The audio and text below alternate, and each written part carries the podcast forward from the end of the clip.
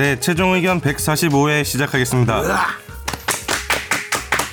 오. 어, 너무 오랜만입니다. 네, 너무 오랜만이에요. 네, 저는 진행을 맡은 뉴미디어국의 김학휘 기자입니다. 기막히 기막히 기막히. 네, 그리고 김선재 아나운서. 안녕하세요. 김선재입니다. 머리 엄청 오랜만이네. 예뻐요, 머리 스타일. 머리 스타일 마음에 드세요? 네. 이렇게 하세요. 저랑 길이가 비슷한데? 핵존예. 길이가 비슷해. 네. 귀염 뽀짝. 그리고 정현석 변호사님. 네, 안녕하십니까. 인사를 좀 길게 해주시죠. 김선재 머리 좋아서 아파, 아파트 부수는 중. 아파트를 왜 부숴요? 엄청 좋다는 얘기. 이거. 아, 나 몰라요. 역시 선재도 이제 점점 멀어지고 몰라. 있구나. 어, 어떡해. 나 몰라. 지구 아. 부시는 중. 지구 부시는 중. 우주 부시는 중. 그, 그만큼 부시는 조, 중. 그만큼 뭐 많다 이런 뜻이에요? 김선재 우주 부셔 뭐 이렇게. 진짜? 요거는 가장 충격이다. 핫한 매우 어린 아이들이 쓰는 겁니다. 아, 진짜요? 김학휘 20대 초반에서 기자님의 10대들이 주로 쓰는. 아. 표정이 표정이 대체 그러니까 이상하게 우리 같이 나이 든 사람들이요. 아니, 왜 우리가 자꾸 이런 왜- 걸 익혀가지고 내가 마- 안든 척하려고. 말한 적 없나? 저 어디서 봤는데 인터넷 용어를 인터넷에서만 쓰면은 요즘 사람이고 실생활에서도 쓰면 아저씨래요. 팩트 폭행 어, 금지. 기준이 약간 그렇대요. 네, 네. 열받은 우주 선재는 부심. 이런 거 모르잖아. 아, 나 몰라요, 어린데. 근데. 이제 나이 들었나 봐요. 그리고 이상민 변호사님. 반갑습니다. Hi everyone. こんにちは. 아, 잘 일본 지내셨어요? 다녀오셨죠? 그렇죠. 아. 어 근데 김학휘 기자님 저희가 지금 한 3주 만에 녹음을 하는 건데 실제 녹음은 3주죠. 아시안 게임 때문에. 그렇죠. 방송은 3주 만이네요. 방송은 2주 쉬었고. 그렇죠. 근데 김학휘 기자님의 그 뭔가 활약상을 비디오 머그에서 잘 봤습니다. 막 첫날부터 막 계속 거기- 가이드네요. 그렇죠. 팔렘방. 가가지고 예. 막 거기 막 북한 안녕하십니까 장미라고 합니다. 선수들 좀 예민하게 한 거 아니에요? 네, 다 보셨네요. 괴롭힌 거 맞죠? 아니에요? 저요? 네. 안 괴롭혔어요. 그러진 않았나요? 네. 음, 그리고 또 기억에 남았던 게 그저 장예원 아나운서랑 같이 거기 못 목류관 가- 장리현 네. 아나운서도 간 거예요? 예 갔죠. 못 봐가지고 간 거라. 그래갖고 거기서 막 갔죠. 네. 평양냉면 같이 시식하시고 거기서도 막 어뭐막 김밥은 이렇게 먹는 겁니다. 자카르타에서 평양냉면 먹었다고요? 북한 홍보관이 있었거든요. 아. 그래서 제가 가면 어차피 방송 아무도 안 볼 것 같아서 데려갔구나. 데려갔어요.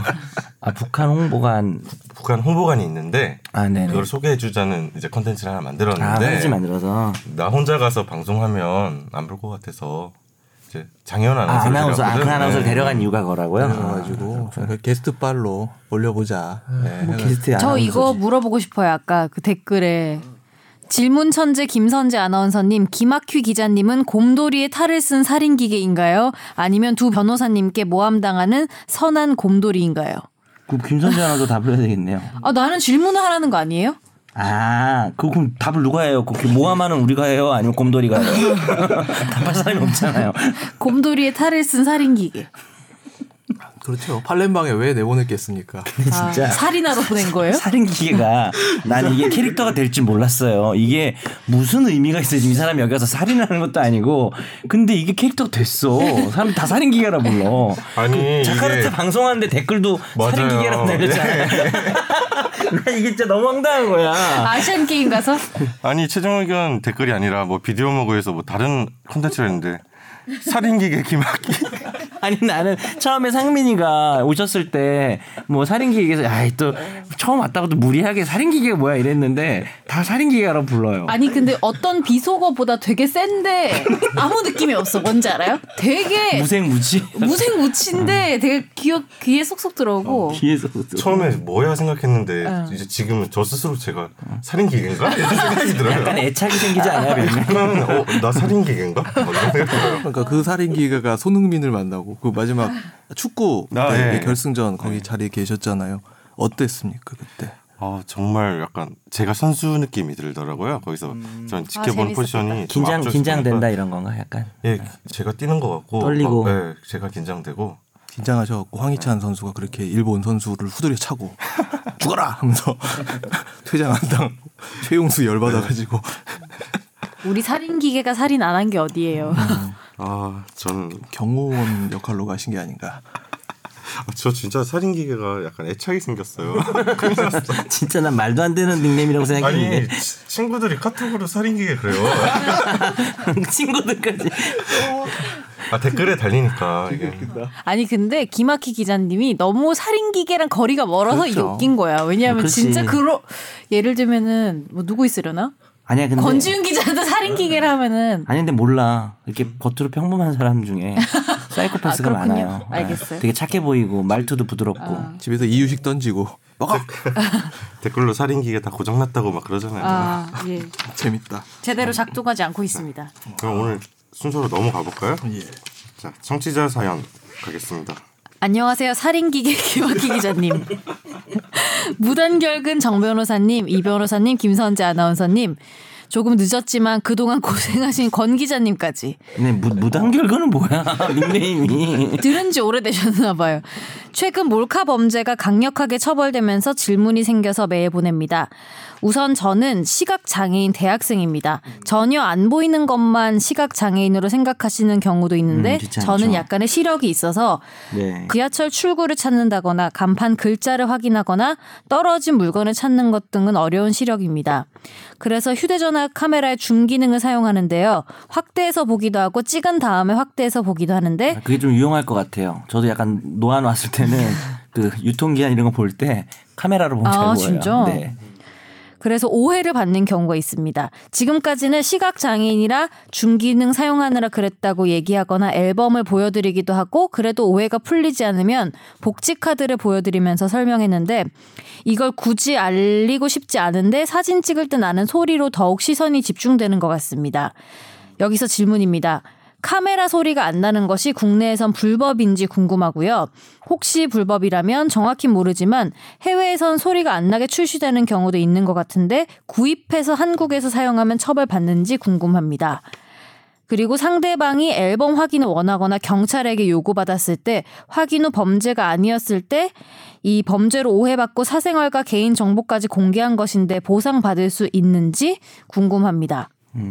혹시 제 질문이 불쾌하신 분들께 먼저 사과드리고요. 하지만 제 입장에선 장애인이란 것을 최소한의 사람에게만 알리면서 살아갈 권리도 있다고 생각해서 아, 말- 질문 드리는 것이니 이 좀 그러네. 네, 양해해 주시기 부탁드립니다. 굳이 이제 그거를 알리고 싶지 않을 수 있으니까. 그렇죠. 저 이걸 보면서 어떨 것 같아요? 내가 무음 카메라 뭐 다 무음 카메라 검색하면 다 나오는데 다운 받아서 찍으면 불법일까요? 근데 해외 면세점 같은 데서 사와서 쓰는 분들도 있던데 그렇죠. 불법 아닌 거 아니에요? 맞아요. 네, 전혀 아니, 불법 아니고 요건 약간 권장 사항 같은 거예요. 그래서 한국 정보통신기술협회 Just Like TTA에서 제정한 카메라 그 촬영 음 표준화 목적이라는 게 있어요. 그래서 거기 보면 뭐 60데시벨에서 68데시벨 이상 나야 된다. 그래서 이걸 좀 권장을 하고 있는데 그러니까 우리나라 기업들이나 여기 생산하는 제품들이 그걸 잘 따르고 있는 거죠, 그냥. 근데 그거는 그냥 생산자한테 일종의 뭐 아직 강제성이 있는 건 아니고 또 사용자는 그거를 물론 이제 이게 또 몰카를 또 이렇게 어 그렇게 뭐 뭐랄까요? 좀 방치하는 그런 말이 되면 안 되겠지만 무음을 쓴다 무음 카메라 쓰는 것 자체가 전혀 범죄가 될 수는 없고 그걸 이제 범죄 목적으로 이용하면 이제 그때부터 철컹철컹이 되는 거죠. 그러니까 우리나라는 단말기 구입을 할 때 다 이통사를 통해 가지고 구입을 하잖아요. 근데 이동통신 사에서 그렇게 요구를 해가지고 우리나라 그치. 단말기 자체가 그렇게 생산돼서 나옵니다. 그러니까 일본에 가면은 어 그 그러니까 일본의 iOS나 안드로이드 폰들 보면은 거기에는 이제 그, 송, 그 무음 기능이 있어요. 미국에도 근데, 그래요. 네, 우리나라는 그게 아예 설정이 안 돼서 나오죠. 우리나라만 특수한 거지 몰카 범죄가 많으니까 아니 그리고 그래서 박물관이나 미술관 같은 데서 사진이 가능한데 시끄러우니까 이렇게 네. 좀 시선 집중되니까 사람들이 요새는 저는 애플 쓰는데 아. 라이브 기능을 쓰더라고요. 그러니까 라이브는 소리가 이렇게 튀는 소리가 아니니까 띵동하는 소리 어, 나니까. 라이브 기능을 라이브 이게 뭐 영상 그러니까 몇 초짜리 짧은 사진처럼 영상처럼 찍히는 사진이 있어요 기능이. GIF하고는 또 네. 다르고 사진을 이렇게 누르고 있으면은 이렇게 한 2초 약간 1.5초 음짤처럼. 네, 누르고 있으면 어. 차차차차차차 어, 그래서 나는데. 그 소리가 적어서 그거 쓰는 분들도 있더라고요. 저 같은 경우는 그 무음 앱을 써요. 그러니까 소리 안 나는 카메라 왜요? 앱이 왜요? 살인 기계잖아요. 소리 없는 살인. 저큰 그건 아니고 네. 저 같은 경우는 직업적으로 이제 중요한 장면들. 사진 찍을 일들이 많거든요. 그러니까 그러면 그쵸.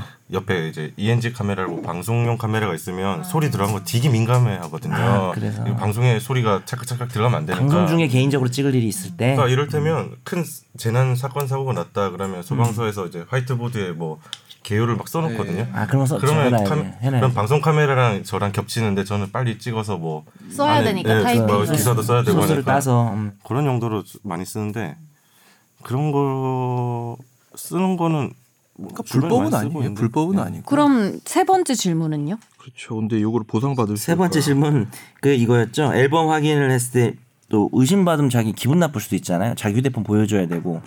근데 어 이분 같은 좀 애매하긴 한데 범죄로 오인받을 만한 일은 좀 피해야 되겠죠. 뭐 이게 이런 특수한 경우에 있으신 분이든. 그래서 뭐 그렇게 됐을 때는 사실 요즘 원- 워낙 범죄가 성행하니까 워낙 기승을 부리고 있으니까 좀 기분 나쁘더라도 좀 보여줘야 될 때가 있겠지만 뭐 경우에 따라서는 너무 기분 나쁘게 의심할 일도 아닌데 어, 너무 민감하게 와서 뭐 한 거야? 저 찍었죠. 뭐 이런 식으로 할 수도 있잖아요. 그럴 때 이걸 보여줬다 보상받을 방법은 없죠 없어요. 그거는 어 그냥 뭐 안 보여주고 보여주지 않는다. 뭐 그래서 뭐 열받은 뭐 경찰서까지 가서 하면서 보통 이런 거죠. 내가 만약 드라마에 나오잖아요. 제가 이거 보여줘서 없으면 어떡하실 거예요. 뭐 이런 식으로 해서 그때 잘 걸어야죠. 큰 거를. 5만 원 뭐 이렇게 해 가지고 걸어 보여서 없으면 아. 10만 원 뭐 이렇게 해 가지고 처음 보는 사람한테? 네 그래야죠. 그래서 보상을 받아 받는 게 좋고 그 사람은 그러면 정말 저희가 강한 의심이 들면은 그래 10만 원 보자 이렇게 되겠죠. 아니, 무슨 소리 하는 겁니까 지금? 저는? 들으면서 보니까 이게 핸드폰으로 사실 이용하는 거는 사실 우리가 그냥 사람 눈에도 핸드폰 화면이 솔직히 안 좋은데 그냥 이런 게 따로 있어야 될 것 같아요. 정말 이런 분들을 위해서. 어, 좋은 왜냐하면은. 솔직히 핸드폰이 원래 그런 기능이 아닌데 쓰고 계신 거잖아요. 그거를 따로 만들면 뭐 의심받을 일도 없고 할 것 같네. 난 이것만 계속 법적으로 생각하고 있었는데 현재는 이 문제의 본질을 저것이 아나운서의 어떤 저 사람. 똑똑해. 어. 저 사람 나중에 천재 백분쇼 제가 이런 거할것 바보는. 아닙니다. 너 한 60, 50 먹어가지고 그거 해라. 네, 제가 특허 낼게요. 선제 백분쇼. 선제 킴 이게 근데 민간인이랑 경찰이 이런 요구를 했을 때 케이스가 달라지나요? 그러니까 수사의 영역에 들어갈 때하고 이제 일반인이 해달라고 할 때하고는 좀 달라질 수 있는데 어쨌든 느끼는 입장은 뭐 별반 다를 바는 없으실 것 같아요. 그러니까 복지 카드까지 보여주려고 하면 얼마나 자괴감이 들까 하는 그런. 생각이 드는데 네. 그 카메라를 보여줄 의무는 사실 없어요. 범죄 혐의가 아주 거의 뭐 현행범 의심이 들 때는 뭐 이렇게 좀 할 수도 있겠지만 그냥 빨리 끝내려고. 예, 그거는 뭐 보통 보여주시죠라고 하는 경찰들이 말하는 것도 사실 뭐 경찰들이 말할 정도면 사실 좀 의심 가는 경우인데 임의로 보여달라고 말을 하는 거예요. 원래는 뭐 압수수색 뭐 이런 거 영장 있어야 되겠죠. 원래는. 네 그러면 다음 사연으로 넘어가겠습니다. 안녕하세요. 매주 잘 듣고 있는 청취자입니다. 119 구급대원인 남자친구 문제로 인한 문인데요. 신고를 받고 출동을 했는데 신고자가 제대로 사고 상황을 고지하지 않았다고 합니다. 우선 환자의 집이 바로 앞이었는데도 제대로 된 정보를 받지 못해서 도착 시간이 좀 걸렸고 추락사고로 척추를 다친 상황인 것도 알지 못했습니다. 술 취한 사람이라고 인지를 해서 몸을 흔들기도 했고 옮길 때 들것을 사용하지도 않았다고 합니다. 그런데 추후에 환자의 상황으로 봤을 때 부적절한 조치였고 환자 측에서 이를 문제 삼고 소송을 한다고 하고 있는데 신고자가 정보 제공을 제대로 해주었다라면 좀 더 제대로 된 조치를 할 수 있었을 텐데 아쉬움과 억울함이 있습니다. 이 사건이 상해죄, 과실치상이나 업무상 과실치상에 해당하는지 처벌을 받게 되는 건지 감경 사유는 없는지 알고 싶습니다. 음.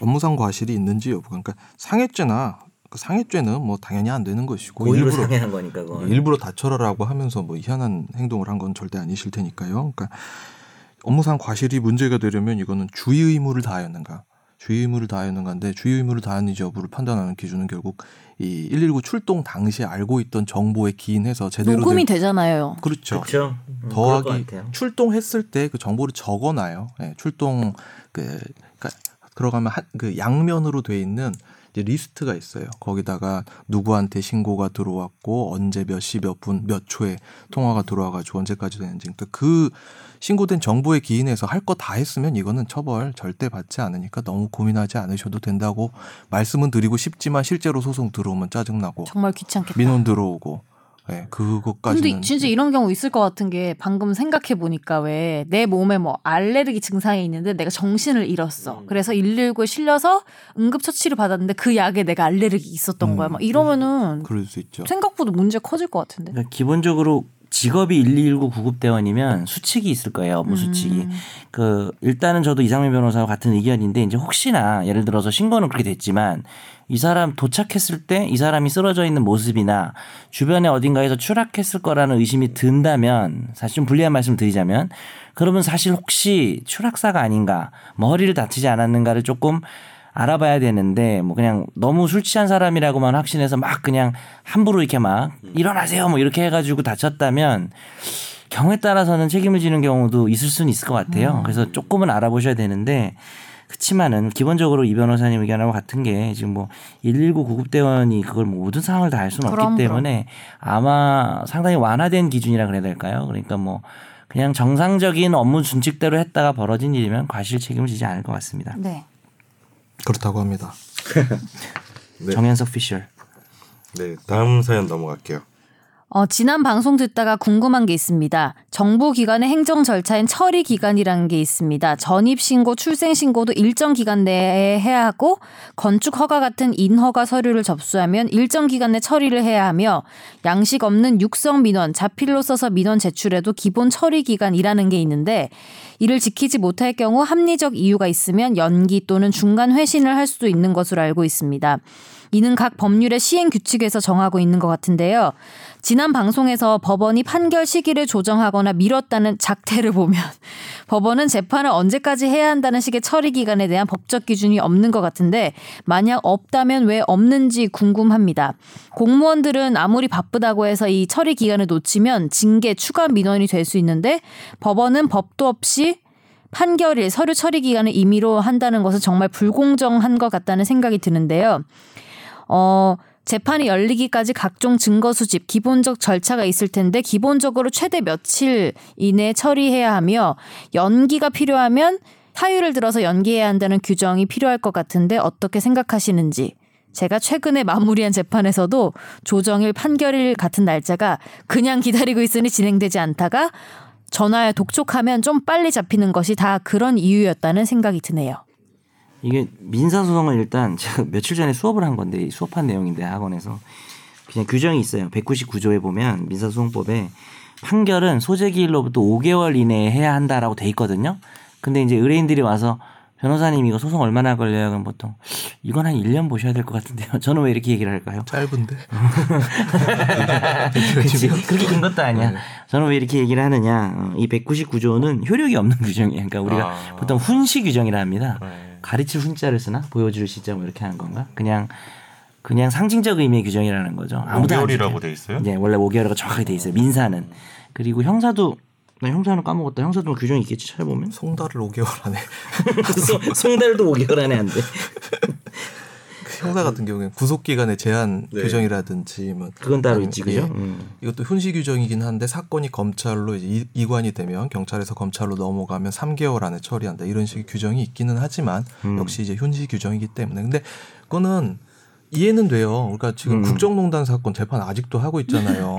예, 추가 기소 막 되고 있잖아요. 그래갖고 재판의 내용이 복잡하고 계속 기소되는 이제 공소 사실이 늘어나게 되면은 한도 끝도 없이 재판을 하게 되거든요. 그럴 그러니까 수밖에 없는 부분은 있죠. 일주일에 네 번씩 재판을 해도 몇 년씩 끄는 재판들이 있어요. 근데 보통 사람들이 하는 재판이란 건그 정도 난이도를 가지는 건 아닌데 어쨌든 법률 자체는 난이도를 가장 이제 그상 사이즈로 잡고 잡아놨기 때문에 그런 게 있습니다. 근데 말씀 자체는 충분히 이해를 하죠. 왜냐하면 형사소송법이나 민사소송법 교과서 어떤 부분을 살펴봐도 신속한 재판이 예, 사람들한테 결국 궁극적인 어떤 그렇죠. 예, 저, 그 해결의 수단이 된다는 걸 부정하는 건 없어요. 헌법상 기본권이잖아요. 신속한 재판을 받을 권리가. 근데 신속, 근데 우리나라 재판이 그나마 다른 나라에 비하면 신속한 편이라는 것도 사실이에요. 아. 진짜 미국, 미국에서 재판하죠. 지- 미국에서 재판하면 일반적인 재판, 그냥 재판 끝까지 가는 재판으로 하면 보통 2년 6개월 보거든요. 보통 2년 6개월을 보고, 일본 같은 경우도 저도 1년 6개월 이렇게 봅니다. 이게 신중한 거랑 답답한 게 한 끗 차이인 것 같아요. 맞아요. 근데 몇 년씩 가는 재판들이 있긴 하잖아요. 뭐 5년, 6년 이렇게. 그렇죠. 그러니까 우리가 지금 문제를 삼고 있는 뭐 강제징용 그렇죠. 사건이라든지, 그러니까 왜 이걸 묵혀두고 있는지에 대해서 누구도 설명을 해주지 않는 그런 사건들에 관해서 계속 지금 수사가 또 이루어지고 있는 것이죠. 그러면 만약에 이거를 막 몇 년 동안 내 사건이 이렇게 묵혀졌을 때 그거를 이유로 소송을 또 걸 수도 있어요. 그런 가능성도 있긴 하겠다. 그러니까 손해배상 음. 국가에 대한 손해배상을 청구하면서 그 이유를 이제 국가의 고위과실로 잡아가지고 청구는 할 수 있을 텐데 아마 안 받아들여 주겠죠. 내용이 없고 할 수는 있죠, 다만 뭐든. 진짜 의도적으로 다른 나쁜 의도로 재판을 의도적으로 고의로 지연시켰다는 거를 음. 입증하면 이론적으로는 받아야 배상을 받을 수 있습니다. 근데 네. 뭐 거의 힘들겠죠. 네. 네 넘어가겠습니다. 예, 어딜 넘어가요? 화제의 판결로요. 그렇군요. 뜨거워요. 뜨겁네요. 아 뜨거운 판결이네. 현 씨는 아들 둘과 함께 사우나를 찾았습니다. 현 씨는 열탕 안에 있다가 이거 너무 웃겼어요. 두꺼비 모양의 급수구에서 그렇지. 갑자기 나온 뜨거운 물에 남자들은 알지. 어, 왼팔과 성기, 복부, 가슴, 양 다리 등의 심한 화상을 입었는데요. 당시 열탕 내 물의 깊이는 어른이 서 있을 경우에 무릎이 잠길 정도였고 평상시 수온은 42도에서 44도 정도고 사고 당시 급수구 앞에는 화상 주의라는 팻말이 있었고요.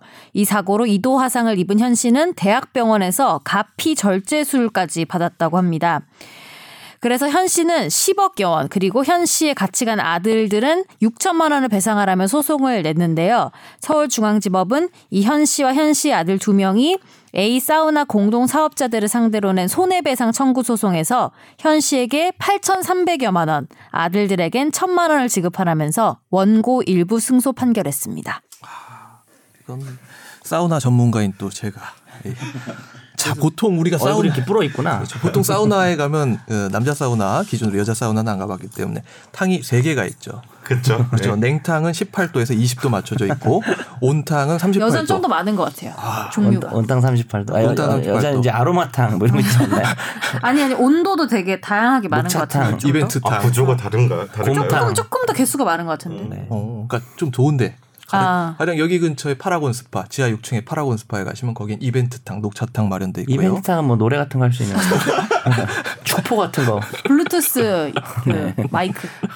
위에 미러볼 돌아가고 그리고 두꺼비 이제 거기서 올라오는데 열탕 43도에서 45도 뜨거우면 45도는 45도는 너무 난 뜨겁죠. 못 들어가. 어, 45도 저는 열탕 못못 들어가. 들어가요. 네, 열탕. 뜨거워서. 열탕에 피부가 혹시 아기 피부인가요? 열탕에 들어가서 온탕에서 막 뻘뻘대는 사람을 보면서 묘한 심리적 우위를 느끼는 것. 아, 이거를- 약간 그렇지. 온탕 냉탕이 그렇잖아요. 약간. 안마탕. 예. 안마탕. 근데 이 사건은 어쨌든 업주가 화상주의라고 써 있었죠. 써놨죠. 팻말을 네, 크게. 팻말이 있었죠. 그리고 이분이 술이 좀 많이 취해서 들어갔어요. 우리가 음주자 출입금지 보통 이렇게 써 있잖아요. 네. 근데 이분이 좀 많이 드셨어요. 그래서 몸 전체 그 추상이라고 하거든요. 그 모양이 한 50% 정도가 남은 거예요. 신체 전체. 상당히 많은 거죠. 우리가 이제 계산할 때 치료비가 있고요. 그 네. 적극적 손해를 합니다. 두 번째는 일실 손해라 그래서 노동 능력이 상실됐다고 보인다면 이 사람이 뭐 예를 들어서 한 달에 뭐 300을 버는 사람이면 노동 능력이 50%다. 상실이. 그러면 앞으로 이 사람이 150밖에 못 버는 걸로 봐서 남은 근로 기간 동안 배상을 다 받아요. 그게 좀 큰데 그 모양이 남은 건 어떨까요? 이분은 이제 음식점 운영하는 분인데 온몸의 한 50%가 화상 자국 흉터, 추상이라고 하는데 이것도 그 노동능력 상실도 받습니다. 한 40% 정도. 근데 이분이 지금 10억을 청구한 건 좀 많았는데 그래도 지금 8천만 원 정도가 그러니까 아, 아까 그 얘기를 하다 말았는데 그 누구 과실이냐라고 했을 때 이 사우나의 과실이 60%만 인정이 된 거예요. 어, 그리고 이가 이사 이분이 지금 여러 가지 팻말도 있었기 때문에 자기가 그런 데 들어가서 부주의한 게 40%고 네. 전체 이분 치료비가 1억 정도 나왔어요. 치료비만. 그 야, 아들들도 다친 거예요? 아니요 아들들은 이제 위자료 청구를 한 거죠. 원래 우리 법에서 가까운 가족이 심각한 상해를 입게 되면 가족들도 다 위자료를 받을 수가 있어요. 그래서 아들들도 뭐 5천 정도 청구했는데 아마 500 정도 인정했을 거예요. 500, 500에서 1천만 원 인정된 걸로 알고 있고 그러니까 이제 아빠가 이 정도 다치면 아들들도 슬프다 이거예요. 고통스럽다. 음. 그래서 500만 원 정도가 인정된 겁니다. 근데 치료비가 이게 화상 치료비가 엄청 많이 나오나 봐요. 어. 1억 정도. 나왔는데 60% 계속 빠지 복구를 해야 어, 그쵸. 되니까. 거기서 60% 인정된다니까 한 5, 6천 정도가 치료비고 그 밖에 이분 위자료도 뭐 한 몇 천 인정되고 이래 가지고 전체적으로 한 8천 정도 인정된 것 같습니다. 아이 근데 술 먹고 사우나 가는 거 너무 위험해요. 그 왜 막 옛날에 그런 위기 탈출 막 이런 데서 보면은 제일 위험한 게 술 먹고 헬스장 가서 러닝머신 뛰거나 아니면은 근데 위기 탈출 위기 거. 탈출은 보면 안 돼요. 냉면 거기는 먹다가도 죽는다. 거기서는 모든 사람이 죽어요. 그래서 아 그렇구나. 어, 가장 무슨 옥수수 어, 먹다가도 데, 죽고. 데 스티네이션인 줄 알았어. 그렇죠. 아, 열탕에서 이도 화상 입을 정도면은 정말 무방비하게. 약간 난좀 상상이 잘 안 갔어요. 그러니까, 그러니까 이거는 이분 잘못만은 아닌 게 사우나가 그렇게 편말을 붙였는데도 사우나 쪽 책임이 60%라는 거는? 갑자기 너무 뜨거운 물이 나온 거예요. 그러니까 거긴 아마 우리가 멀쩡하게 들어갔어도 딜 수 있는. 근데 이제 이분이 술 취했으니까 더 이렇게 몸 못 가놓으니까 더 많이 디었을 수 있는 거지. 우리 같은 경우는 뭐 피해서 좀 덜 디었거나 이럴 수 있- 그렇게 본 것 같아요. 근데 우리나라 뭐 다른 데도 뭐 이런 문화가 있긴 한데 우리나라만큼 이렇게 뜨겁고 찬물에 들어간 걸 좋아하는 민족은 해요. 없는 것 같아 나는. 해요. 예. 왜 일본 온천 같은 데 가봐도 이렇게 뜨겁지는 않은데 냉정과 열정 사이인가요? 그런 느낌. 화끈한 걸 좋아하는 것 같아요. 약간. 아, 좋아하세요 열탕? I love. 저는 뭐 그냥 쏘쏘 너무 뜨거운 건 못 견디는데 뜨뜻한 데 있는 건 좋아하고 그런 거죠. 뭐 매운 거 못 먹으면서 매운 거 좋아하는 그런 느낌이죠. 피통 싸면서도 음, 난 근데 그- 저는 점점 시간이 갈수록 너무 뜨겁고 너무 차가운 건 약간 못하겠어요. 음식도 그렇고 약간 그래요. 애매한 그 정도 제가 딱 너무 차갑게 됐죠. 계속 그렇게 해주세요. 네. 그래도 관심이 있나 보네요. 관심이 전혀 없는 줄 알았는데. 두 번째로 넘어갈게요. 이거는 좀 많은 분들이 보셨을 것 같은데 네. 주비스 얘기 주비스. 음, 오 실명 회사 이름 다 까는 건가요? 그러시죠. 뭐 기사 네. 나왔는데요. 주비스는 가수 김태우 씨 와 1년 동안 체중 관리 프로그램 홍보 모델 계약을 맺고 1억 3천만 원을 지급했습니다. 계약 당시에 113kg이던 김 씨는 85kg을 목표로 하고 다이어트 프로그램에 참여해서 그 다음 해 4월 목표 체중에 도달했는데요. 그래서 주비스는 28kg 감량에 성공했던 내용의 홍보 기사, 또 회사 페이스북 인터넷 사이트 홍보 영상을 올리면서 마케팅을 했는데 이 김태우 씨가 한 번 도달한 후에 스케줄 등의 이유로 관리 프로그램에 제대로 참여하지 않아서 네 달 만에 다시 체중이 95.4kg까지 불어났는데요. 계약 기간이 종료돼도 이 체중을 유지하기 위해서 매주 한 번 요요 방지 프로그램에 참여하도록 돼 있었지만 한 번도 받지 않은 걸로 전해졌대요.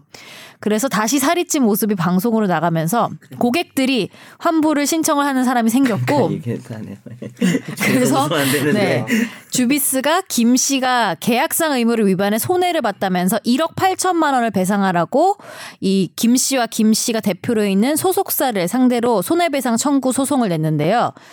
서울중앙지법은 소속사가 주비스에 6,500만 원을 지급하라면서 원고 일부 승소 판결을 했습니다. 김태우 씨 개인 책임은 인정되지 않았고요. 회사랑 계약한 거라서 1억 3천을 받았는데 그 딱 절반을 뱉어내라고 한 것 같고요.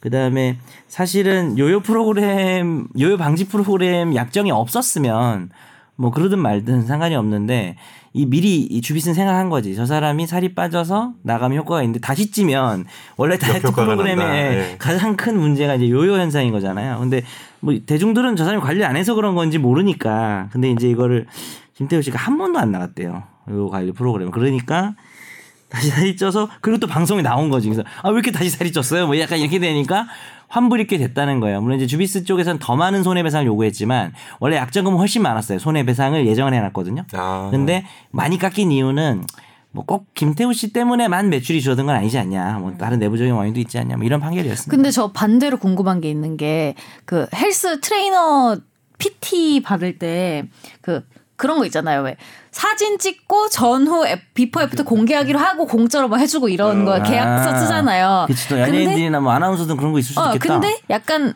뭐 일반인도 그렇고 나중에 다 뺐어. 다 빼고 다 끝났는데 몇 달 만에 다시 와서 그 자기가 이 사진을 좀 지우고 싶다고 before 사진을 너무 사람들 다 보니까. 어 그래서 그렇게 얘기하는 거 어때요 반대로? 아 지금 만들어낸 요구할 수 거야 문제. 나, 있으니까. 나 갑자기 어, 아니, 질문인지 아니. 몰랐어. 나- 그러니까- 난 재밌는 얘기인 줄 알고 아니. 긴장 풀고 듣고 있었는데 아니, 그러니까 뭐라고? 그럴 수 있잖아요. 그러니까 계약 계약에는 내가 공짜로 받는 대신에 사진을 홍보에 쓸 수 있다고 그러면 그 사인을 사람은 했는데 그러면 안 되죠. 사진을 지워달라고 할수 before 없어요. 사진은 그건 자기가 동의한 부분이기 때문에 아. 그건 거부할 수 있는 거죠. 그거는 뭐 손해배상 청구할 수도 없고 자기가 또 이미 before 모습을 잘 알잖아. 그걸 찍어서 게시를 했다가 그 이런 얘기 아니야 선재는 내가 이제 좀 용됐단 말이야. 근데 어. 옛날 사진 너무 보기 싫어. 지우고 싶어. 볼 때마다 어. 놀리고. 근데 계약이 됐기 때문에 그러니까 그럴 때는 뭐 계약 기간을 좀 정했어야지 게시 아, 기간을. 그러게요. 어. 10년, 20년 계속 있으면은 엄마 저거 엄마야 이러고 애들이 나중에 커가지고 그럴 수 있죠. 갑자기 질문을 어, 하시네요. 어, 네. 궁금했어요. 반대 질문 사례도. 천재, 뭐 질문 천재네요. 질문 천재. 좋게 말하면 질문 천재고 나쁘게 말하면 질문충. 천재로 하겠습니다. 네네. 질문 기계 어때 저도 질문 기계. 우리 다 기계 하나씩 어, 할까요? 왜냐면은 저는 그럼 결석 기계인가요? 뭔가 이렇게 천재나 충 이런 건 약간 의미가 들어가니까 네. 가치 판단이 아. 들어가니까 아. 그 중립적인 의미로 기계 되게 드라이하다. 기계는 좀 중립적이네요. 네, 가치 퀘스천 머신. 중립적인 어, 질- 질문 질문 기계. 기계. 그러면 얼굴 천재도 이제 얼굴 기계라고 불러야 되나요? 기계 좋다. 차은우 얼굴 기계 아, 막 이렇게. 단어를 잘 만드셨어요. 하고 싶은 거 다들 정해 오세요 다음 주에 어떤 기계 하고 싶은지. 아, 집중 탐구로 넘어갈게요. 네, 네. 진행 기계. 제가 두 분은 생각해 볼게요. 무슨 기계로 할지. 네. 골 때리다. 예, 집중 탐구. 또 대법원이네요. 아 근데 예? 진짜 우리가 대법원 얘기를 한 3주 그 전에 지금 3주 전에 3주 전에 3주 그쵸. 정도를 안 하려고 그랬어. 했거든요. 원래 안 하려고 그랬잖아. 몇번 아, 했으니까. 근데 팔렘방 다녀오신 사이에 또 막 쌓였어 이게. 대법원은 네. 그 집탐 기계.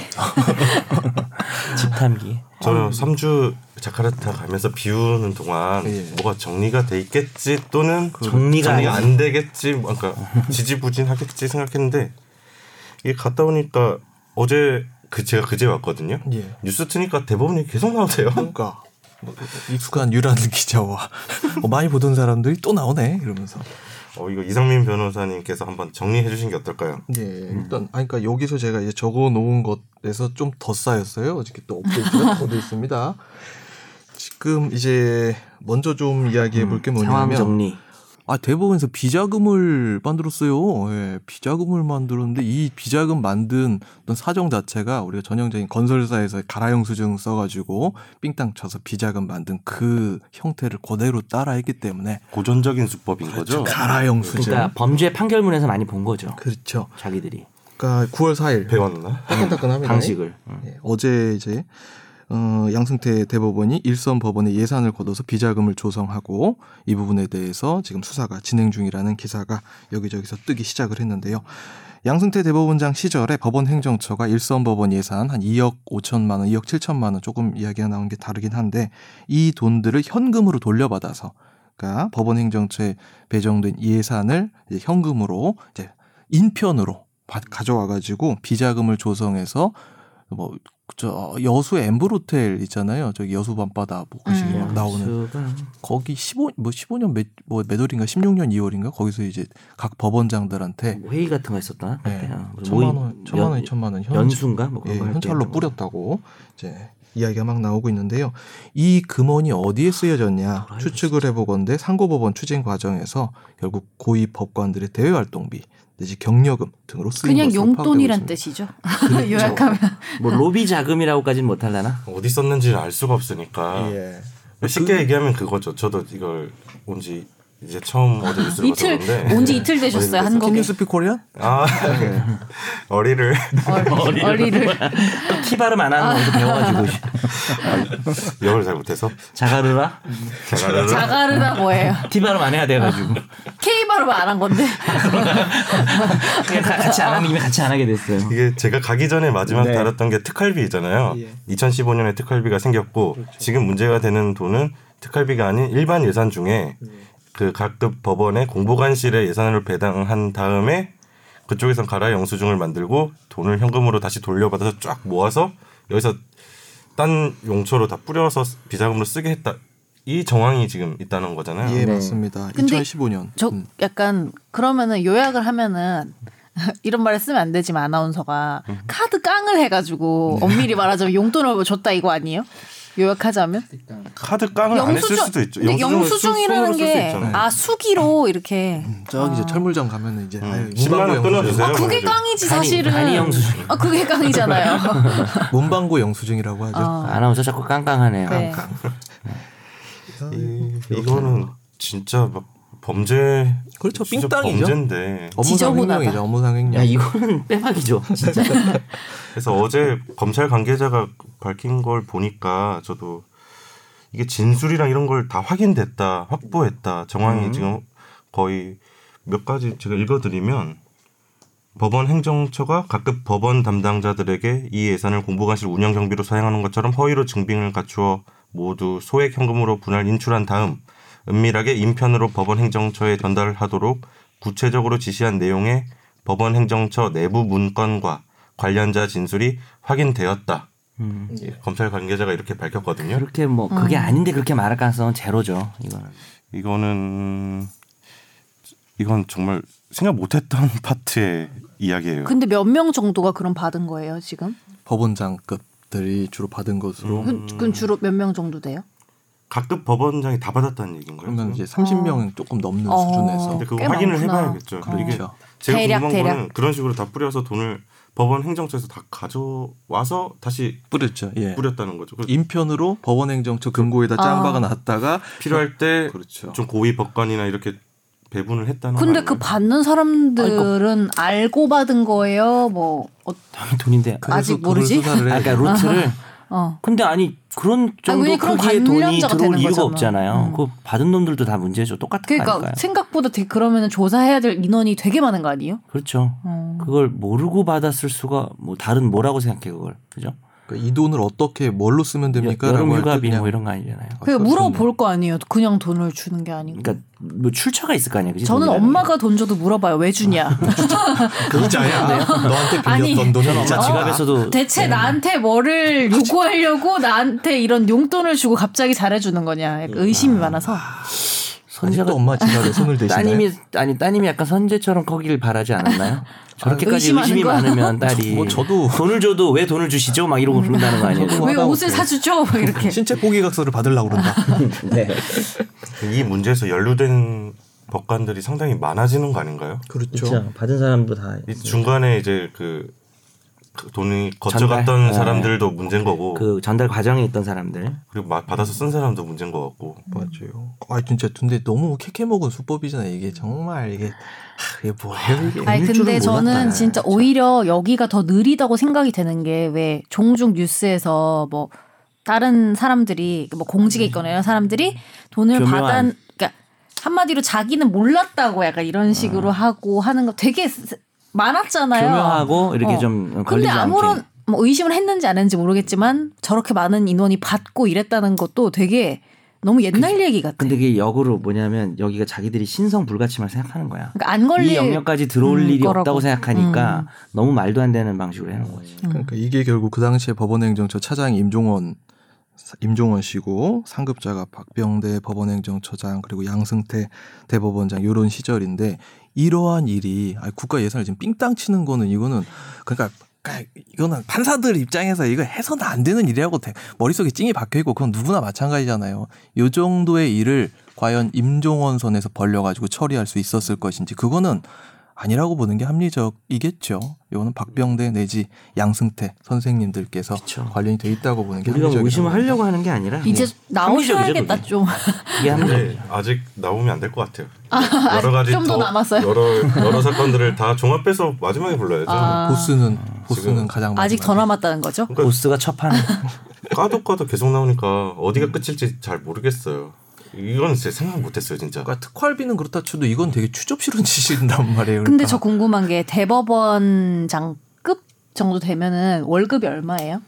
어 월급 모르겠는데. 월급은 정도 1억 되나? 1억 좀 4천인가? 넘을 걸. 예. 어. 그러니까 본봉이고 어차피 아. 이분들이 여러- 자기 돈으로 밥을 먹지는 돈을 않죠. 쓸 일은 없죠. 예. 그럼 다 모으는 거예요, 그거? 그리고 또 받은 거예요? 주식하신대요. 아, 진짜요? 본인 얘기 아니고 본인 얘기인 것 같아요. 투자 투자하시는 연봉이 있으실 거고 경마, 어차피 경마. 그때 특, 특수활동비도 다 받으시고 음. 그게 제, 연- 제 월급보다 많이 받으시더라고요. 어, 근데 또 받았단 말이야? 존- 너무 속상해. 안 썼으면 좋겠는데요. 아 그럴까요? 저는 그냥 현대사에서 가장 큰 쓰레기인 것 같아요. 아. 이 상황이. 아, 그러니까 너무 이거는 진짜 없어 보이 대법원장이 없어 야, 보이는 걸. 이거는 진짜 국회의장은 해도 상관없다고 생각해 나는. 몰라 내가 법조계에 있어서 그런가? 그럼 만약에 진짜. 이, 게 진짜 사실로 밝혀지면은 받은 사람이나 준 사람은 뭘로 처벌받는 거예요? 업무상 횡령. 다 있죠. 뭐 무슨 둘다 근데 그럼 뭐 횡령으로 처벌을 받는 거예요? 네. 무슨 뭐 글쎄 뭐 뇌물 같은 거는 될 수가 없을라나. 뇌물은 뭐좀 그런 애매해. 좀 예, 일인데 않나요? 그러니까 돈을 빼돌린 거니까, 그지? 어떤 뭘 바라고 그런 게 아니니까. 그리고 가라 영수증 만들고 그래서 뭐 아니에요. 문서 위조 뭐 이런 것들도 나올 것이고. 그러면 진짜 뭐 징역 살 수도 있는 거예요? 뭐 그거는 글쎄요. 아니 그러니까 지금 이게 좀 여기서도 이야기가 좀 이따 나오지만 지금 압수수색 영장부터 다 지금 커트 커트 커트가 되고 있는 상황이기 때문에 어떤 맞아요. 사건의 그 결론을 우리가 뭐 어떤 식으로 나올 거다라고 이- 얘기하는 건 너무나도 이른 것 음. 같아요. 어디까지 유죄를 이 표현이 맞을 것 같아요. 어디까지 유죄를 만들 수 있을지 모르기 때문에 지금 누가 누구를 조사할까 이것도 유죄를 약간 한들 유죄를 만들어야 되는데 검찰이 수사를 해도 어차피 판단 판결은 또 법원이 할 거니까 음. 영장 단계부터 다 막히고 있는 거 아니까요. 예. 근데 이거 전 두 번째도 약간 충격적이었어요. 네, 두 번째 지금 우리가 그 리프팅이요? 예, 아니 이게 제일 웃겼던 것 같은데. 그러니까 징용 피해자 뭐 소송에서 어떤 뭐 왔다 갔다 한다는 거 우리가 또 얘기를 한 바가 있으니까 그건 고르다 치는데 소위 말하는 이제 재판 거래 의 의혹에서 어 이틀 전에 또 이런 이야기가 나오기 시작했죠. 그 김영재 박채윤 부부라고 아, 아시는 분은 오랜만입니다. 기억을 하실 거예요. 예. 기억나시죠? 오랜만입니다. 광고 좀 안 해줬으면 좋겠는데. 2016년 그 법원행정처가 박근혜 전 대통령의 비선 의료 비선 의료진 그 얼굴에다 저 리프팅 실 뭐 넣어주고 이게 했던 기, 기술 특허권 소송 자료를 수집을 해서 청와대에 넘긴 정황을 포착했다고 지금 이틀 전에 기사가 나기 시작했고요. 오늘 아침에는 여기 한 단계 업그레이드돼서 이 특허권 소송의 상대방 법무법인의 세무조사가 들어가고 아, 예. 세무조사가 들어가고 상대방 법무법인의 정보, 그동안 수임했던 내역 그런 것들을 다 지금 에, 이제 뭐 빼돌려 가지고 갖다 줬다. 예. 그래서 그 김영 저 김영재 박채윤 부부의 상대방 소송 상대방의 어, 법무법인한테까지 예, 빅엿을 먹이려고 했다라는 이야기가 예, 지금 따끈따끈하게 나오고 있습니다. 약간 브로커 느낌 나지 않나요? 아, 브로커의 브로커의 브로커 느낌이야. 모든 사건에 브로커가 있어.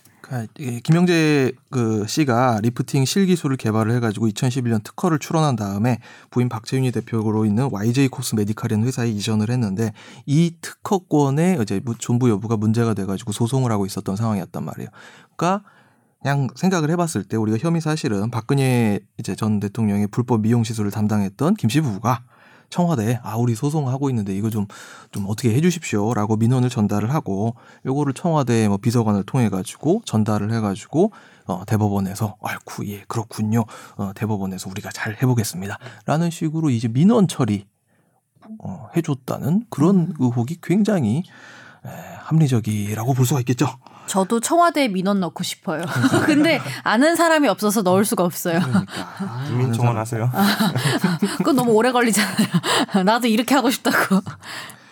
아, 그러니까 좀 하나하나 뭔가 양파 껍질 벗겨지듯이 나오기 시작하는데 너무 옛날에 그러니까 처음에 우리가 방송을 할 때도 3주 전 이렇게 몇 개 이야기를 할 때도 그것도 대법원의 치부라고 물론 세워- 생각을 해왔는데 점점 까서 나오는 것들이 너무 없어 보이는 것들이 나와요. 너무 추접 싫은 짓들이 나오고. 그러니까 저 같은 경우에는 이제 제가 사법연수원 39기 9년차 변호사인데 그러니까 11년 전, 10년 전에 저는 연수원을 다녔단 말이에요. 그때 사법연수원 교수진이 사법연수원 19기에서 뭐 23기 사이에 그런 분들인데 그분들이 지금 이 사법농단 사건에서 굉장히 주역으로 등장을 많이 하고 있어요.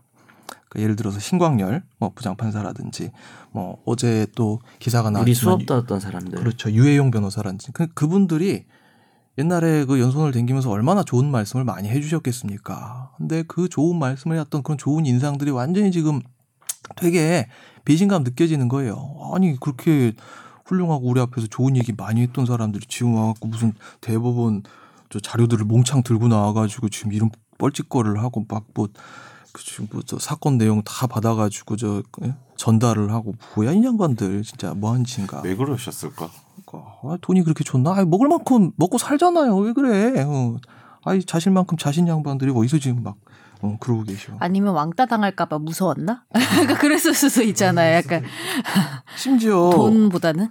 그러니까 어쩌면 정현석 변호사님하고 뭐 개인적인 친분이 있는 분들도 이제 많이 여기에 나오고 있거든요. 그러니까 그 얘기 안 하려 그랬는데. 예, 네. 근데 그분들이 살아오신 내역들을 보면은 옛날에 굉장히 뭐 민주주의 외치고 막 이런 분들 상당히 많이 계세요. 네, 맞아요. 예, 그래서 그런 거 보면서 아니 이 양반들이 어찌하다 사람들이 이렇게 뭐 변절이라고 하기도 뭐하고 참 예. 솔직히 얘기하면 지금 막 조사받고 이러는 사람들 중에 제 정말 친했던 지인들도 있긴 한- 한데 되게 훌륭한 후배라고 생각했던 왜 후배도 훌륭할 수 있잖아요. 네. 그런 애들이 좀 있어요. 선배나 후배들이. 그래서 그게 좀 약간 좀 뭐 자괴감이 든다 그래야 되나? 쟤들도 어떻게 어쩔 수가 없는 상황인가? 그러니까 뭐 이제 물론 내가 그거를 뭐 팔뭐 안쪽으로 굽고 이렇게 주- 뭐 그걸 뭐 합리화해서 봐준다는 얘기가 절대 아닌데 워낙에 좋아하고 믿음이 가는 거 인간적으로 되게 좋은 사람들 있잖아요. 네. 그런 친구들이 좀 있어요. 그래서 좀 여러 가지 묘한 생각들이 들더라고요. 너무 오래전 얘기이기도 하고 아. 그렇죠. 사실 근데. 그러니까 헌법재판소에 파견을 보냈던 부장판사가 헌법재판소의 의견을 빼돌려 가지고 뭐 전달했다. 이거 헌법재판소 지금 저, 저 열받아요. 이거 보면은 헌법재판소 연구관들이 지금 얼마 이것 때문에 빡쳐 있는데. 그렇죠. 네. 어, 그리고 그러니까 헌법재판관의 평의 자체가 비공개로 진행이 되기 때문에 그게 어디로 새어나가면 당연히 안 되는 일이고 그리고 탄핵 사건이라는 게 그 중요성이 얼마나 어마어마합니까? 웬만한 헌법재판 다 그런 건데 예. 게다가 탄핵 사건을 그러니까 대법원 판사가 자기네로 파견을 와가지고 지금 스파이 뿌락치 짓을 그렇죠. 한 셈인데 그거를 보고 기분 좋아할 그 조직 그 사람이 누가 있겠어요. 그러니까 그러니까 이들이 저지른 일들 중에는 아까 뭐 업무상 횡령 이런 것처럼 일반적으로 범죄로 예정해 놓은 그런 구성 요건이야 그러죠. 해당하는 것도 있어서 참 다행인데 처벌할 수 있어서 그 방금 말한 그런 거 있잖아요. 헌법재판소에 가서 뺀 그거는 우리가 상상을 못한 일이라서 처벌 규정이 없잖아요. 그렇지 않나요? 뭐 억지로 뭐 국가 기밀 뭐 어떻게 해야 되냐? 어, 아니, 업무상 비밀 누설 뭐 그러니까 요거를 보면서 저는 더 웃겼던 게, 어. 아니 근데 빼돌렸는데 5대3 기각이라는 얘기는 대체 어디서 나온 건가? 이중 정보가 스파이 또- 아닌가? 이중 스파이 아닌가? 그리고 여기 뭐 하나 더 얘기를 하자면은 2016년에 정운호 게이트 이제 불거질 당시에 김수천 부장 대응 방안이라는 문건을 양승태 법원 행정처에서 작성을 합니다. 그래서 관련 판사들에 대한 검찰 수사를 막기 위해서 검찰총장 김수남 당시 네. 검찰총장의 어떤 기스를 내기 위한 어떤 치명상을 입히기 위한 방안까지 검토를 했던 그런 소식까지 밝혀졌거든요. 저 자식들이 우리를 수사를 하니까 저 조직의 수장을 우리가 한번 제낄 방안을 마련을 해보자. 아, 참, 예, 멋있습니다. 아우 이게 신뢰가 다 떨어지는데 그렇죠. 그리고 그 문건에 왜 이런 소리까지 써놨나 모르겠는데, 그러니까 김수남 전 총장하고 대학하고 연수원 동기인 임종원 차장을 통해서 이런 협박성 메시지를 이렇게 전달을 하는 그런 방안까지 문건에 나와 있단 말이에요. 그러니까 참, 예, 무슨, 무슨 영화 보는 것 같아요. 예. 역시 현실이 영화를 능가하죠. 대법원이라 스케일이 더 큰 거 아닐까요? 그렇게 커 보이진 않는데요. 이게 결국에 처음에 봤을 때 저는 대법원이 상고법원을 위해서 이렇게 그냥 노력했다. 그렇지. 뭐 예. 지금 말했던 대의를 가지고 뭐 비자금 조성도 이거는 이제 활동비가 상고법원을 위해서 활동비 필요하니까 했다 생각할 수 있고 저기 의료 비선 의료진에 대한 그 소송 자료를 청와대에 준 것도 상고법원을 위해서 유리한 자기들의 위치를 만들려고 하는 거다. 예. 근데 그렇게 처음에 생각했는데 지금 생각은 약간 도, 도치됐던 것 같아요 대법원이 처음엔 그, 그 그런 목적이 있었지만 나중에는 뭐 이렇게 해도 아무도 우리 못 건드릴 거야 뭐 이제 탈선이 더 나아가고 나아가고 범죄까지 가는 것 같다는 느낌이 들더라고요. 예, 그러니까 요거 보면서 갑자기 엄석대가 생각나더라고요. 엄석대. 엄석대가 홍경인이 홍경인. 홍경인. 저 자식 순 나쁜 새끼예요. 아, 너무 임만순이. 오랜만이다. 예, 갑자기 아그 맞아 그, 그 대사가 임만순 생각. 저 자식 순 나쁜 새끼예요. 징용 맞춤형 규칙 이거는 뭐예요? 어, 민사소송 규칙에 음. 참고인 의견서 제출에 관한 제 134조의 2가 2015년 1월 28일에 신설이 이게 됐습니다. 이게 민사소송 규칙은 대법원 규칙이라서요. 대법관 회의해가지고 자기들이 그냥 만들 수 있는 그런 하위 법령이거든요. 네. 그 국회에 거칠 필요 없이. 그러니까 외교부가 강제징용 사건에서 개입을 하게 된 어떤 문제 그 의식이 지금 제기가 되고 있잖아요. 그러니까 그 강제징용 사건의 상고심에서 이제 그 파기환송이 내려지고 다시 고등법원의 사건이 갔다가 재상고심이 예, 사- 다시 사건이 대법원에서 고등법원으로 갔다가 고등법원에서 다시 상고심으로 간 상황에서 법원이 기존 상고심에서 자기가 냈던 결론을 바꾸기 위해서는 뭔가 계기가 필요했단 말이에요. 그러니까 아무런 이유 없이 사정 변경이 없는데 했던 이야기를 바꿀 수는 없잖아요.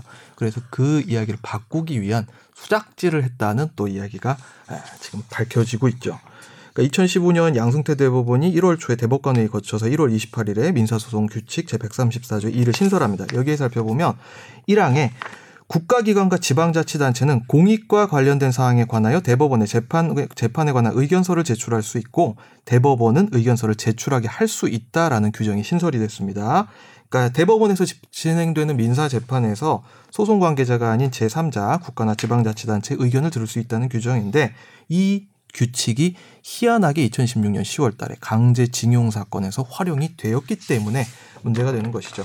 그러니까 이 소송 규칙이 들어오게 된 이유에 관해서는 아, 제 뭐 저 의견 개시에 관한 그러니까 공익적 사안에 관해서 국가나 지방자치단체 이야기를 들음으로써 올바른 결론에 이르고자 한다라는 이야기가 물론 갖다 붙기는 했는데 희한하게 이 사건이 결국 강제징용 사건에서 이게 맞춤형 규칙으로 활용이 됐단 말이에요. 그러니까 강제징용 사건의 재상고심 재판에서 소송 당사자가 아닌 외교부가 의견서를 제출하게 되는데 이 외교부는 배상 책임이 인정이 될 경우에 한일 관계가 파국으로 치닫고 국제법을 준수하지 않는 나라로 인식돼서 도덕적 우월성까지 잃게 될 것이고 한국의 대외 신인도가 손상될 것이다 라는 견해를 담은 의견서가 제출됐단 말이죠.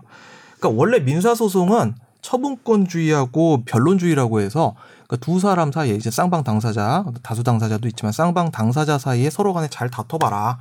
그리고 법원은 거기에서 최소한으로 개입해서 들어간다. 이런 이제 당사자주의의 영역에서 시작이 되는데 재판과 무관한 제3자가 아 잠깐 스톱 어 저도 할 말이 있는데요라고 하면서 재판에 개입할 수 있는 길이 이제 공식적으로 열려버리게 된 거예요. 이거를 하려면 원래 참가라는 걸 해야 돼요. 예, 보조 참가 뭐 이런 식으로 해가지고 너 잘 모르지? 저 잘 알죠. 나 이거 저는, 전문가야. 예, 참가를 하고 있기 때문에. 보조 참가, 독립 당사 참가. 예. 근데 문제는 제3자가 들어온다든지 제3자가 뭐 증인으로 와서 할 수는 있는데 국가기관이 의견을 내게 되면 단순히 제3자의 지금 이 변호사 얘기한 그것도 문제지만 이거는 사법부의 재판에 그 행정부나 정부 기관이 개입하는 거잖아요. 어떤 그렇죠. 의미에서. 네. 상권 분립 면에서도 문제가 심각한 거죠. 그 변론주의도 침해하는 거고. 그렇죠. 그런데 이 재판이 들어 이 규칙이 들어오게 된 계기를 이제 또 수사를 하다 보니까 2013년 9월 달에 행정처 사법정책실 작성 문건에 이런 이야기가 나옵니다. 외교부의 입장을 서면으로 재판에 반영할 수 있는 방법을 신설하기 위해서 노력할 예정이다. 라는 문구가 나오고 2015년 9월 달에 사법지원실에 작성된 문건을 살펴보면 신일철 죽음 사건에서 외교부 입장을 반영할 방법을 마련했다. 2015년 1월 달에 이미 마련을 해 놨다라고 적시가 돼 있으며 2016년 9월 달에 임종헌 법원행정처 차장이 이렇게 얘기를 합니다. 외교부로서 외교부로부터 의견 제출 절차 개시 시그널을 받으면 시그널 본 네. 예, 대법원은 찌릿, 피고 찌릿 피고 그러니까 이제 신일철주금 요쪽이죠 미쯔비시 어, 정부 의견 요청서를 접수받아서 이를 외교부에 그대로 전달할 예정이다. 그러니까 이건 짜고 치는 고스톱을 하겠다는 얘기거든요. 그러니까 강제징용 사건 재상고심에서 기존 상고심의 논리를 뒤집기 위해서는 무언가가 필요한데 그거를 받아오려면 이러한 절차가 필요, 필요 하다. 그래서 이를 근거로 전원합의체를 이제 회부를 시켜가지고 판결을 뒤집자라고 모의를 했던 그런 흔적들이 나타나고 있죠. 그게 본심이라고 보는 게 되게 합리적이고요. 게다가 그걸 가지고 이제 우리 양승태 선생님께서 또 박근혜를 만나가지고 또 막 와 국정 운영 협력 사례로서 이거를 막저 과거사 관련 판결을 막 얘기를 하면서 아 우리가 1조 8천억 원 예상의 국가 재정을 아꼈다라고 설명을 했다고 하잖아요. 예. 나 칭찬해줘. 음. 그런 거죠. 그러니까 이게 무슨 뭐 국정 운영 협력 크, 참담하자 좀 그렇죠. 왜 이랬다고 보세요? 아, 이거는 미친 거라고 보죠. 그러니까 저도 약간 그 근원적인 의문이 한 지난 몇 달간 들었던 게 왜 이렇게까지 해야 할까? 그러니까 대체 이유가 뭘까 궁금하긴 해요. 진짜 약간 물어보고 싶더라고요. 그러니까 저도 제, 제 나름대로 생각할 때는 이제 양승태 대법원장이 상고법원이라는 그 목표를 잡았어요. 근데 대법원장 입장에서 내가 잡으면 다 되겠지 이런 생각인데 잘 안 되는 거야. 그러니까 저 이게 스- 주변 상황이라든지 그 시, 시점에서 아, 잘 안 되니까 어 내가 이렇게 하겠다는데 안 돼? 하면서부터 시작됐던 거지 않을까 제 생각에는 그리고- 그리고 지금 나왔던 지금 우리가 얘기했던 것들도 아직 뭐 빙산의 일각일 수도 있는 거잖아요. 검찰 수사 중이고 검찰 수사가 제대로 안 되고 있는 상황에서 이렇게 하나씩 나오고 있는데 그래서 최종적으로 어떤 그림까지 등장할까 약간 무서워요. 저는 처음에 문건 그 조사단에서 문건 공개했을 때 봤을 때만 해도 충격이었는데 그 뒤에 그 셀프 조사라고 욕도 많이 먹고 그 나왔던 게 사실 그 빙산을 전체를 보여준다고 할 수는 없잖아요. 예. 키워드 검색을 통해서 문건들만 나온 거니까. 그래서 이게 저는 그때 지난번 방송 때도 말씀에 말씀을 하셨지만 뭐 연말 이렇게 보셨잖아요. 상당히 오래 갈 수 있겠다 생각이 내년까지. 예, 아이씨, 들고 너무 길어. 네. 나올 때마다 저희가 다 다룰 수는 없을 것 같고 저희가 한 번씩 중간 점검 차원에서 모아서 모아서 한 번씩 다루는 걸로 잊을만 하시죠. 할때 이렇게. 예, 이거 저는 아시안 게임 갔다 와서 또 대법원 할 줄은 몰랐고 네. 아, 저도 몰랐어요. 근데 우리도 아니, 다른 거 하고 싶었어요. 이거는 나 그때 그때 나올 때마다 제가 잘 모아둘게요. 음. 잠깐 충격적인 것만 모아두고 요약 정리를 해서 중간 점검은 필요할 것 같아요. 대법원 음. 이 수사 상황에 대해서는 다음 주에는 또 재밌는 걸로 한번 하시죠. 아니 근데 저는 이게 너무 많아서 이제 뭐가 뭐였는지 헷갈려요. 다 왜냐면은 어떤 과정이나 이렇게 비슷하니까 어 이게 그거였나 막 헷갈리더라고 나중에 되니까. 손흥민 만난 얘기 해줘요. 손흥민. 손흥민이요? 네. 손흥민 왜 셀카를 그렇게 찍어요? 아 손흥민은 셀카 찍었어요? 나 같이 못 가가지고 봤어요. 보통 이렇게 몰카 아니에요? 몰카. 손흥민 뒤돌아 있는데 카메라 아니, 이용 그걸 등 촬영지? 카메라로. 욕 먹어요. 불러가지고 셀카 찍으면 어떡해요. 그 욕할 걸요? 사람들이 욕하지 않을까? 뭐 그러니까 가서 직업을 직업을 투철하게 한 게 아니고 그냥 네, 자기 네. 개인의 어떤 네, 개인의. 사육을 거기가 믹스 존이라고 선수들 경기 끝나면 바로 인터뷰하는 아. 존이 있거든요. 네. 거기서 셀카 찍으면 욕 먹죠. 근데 그렇게 몰카 찍는 게 더 욕 먹지 않아요? 몰카는 방해 안 했잖아요. 당연히 안 했으니까. 몰카 아니에요. 그냥 풍경 사진이에요. 몰카 아니고. 풍경 어, 사진이에요. 풍경 사진에 사진. 잡힌 거예요. 네, 뭐. 그랬죠. 아 근데 막 표정이 아, 너무 좋아가지고 음. 그 황의조 선수는 이제 같이 찍어줬어요. 아. 경기 끝나고 경기에서 만났는데 막 숨을 헐떡헐떡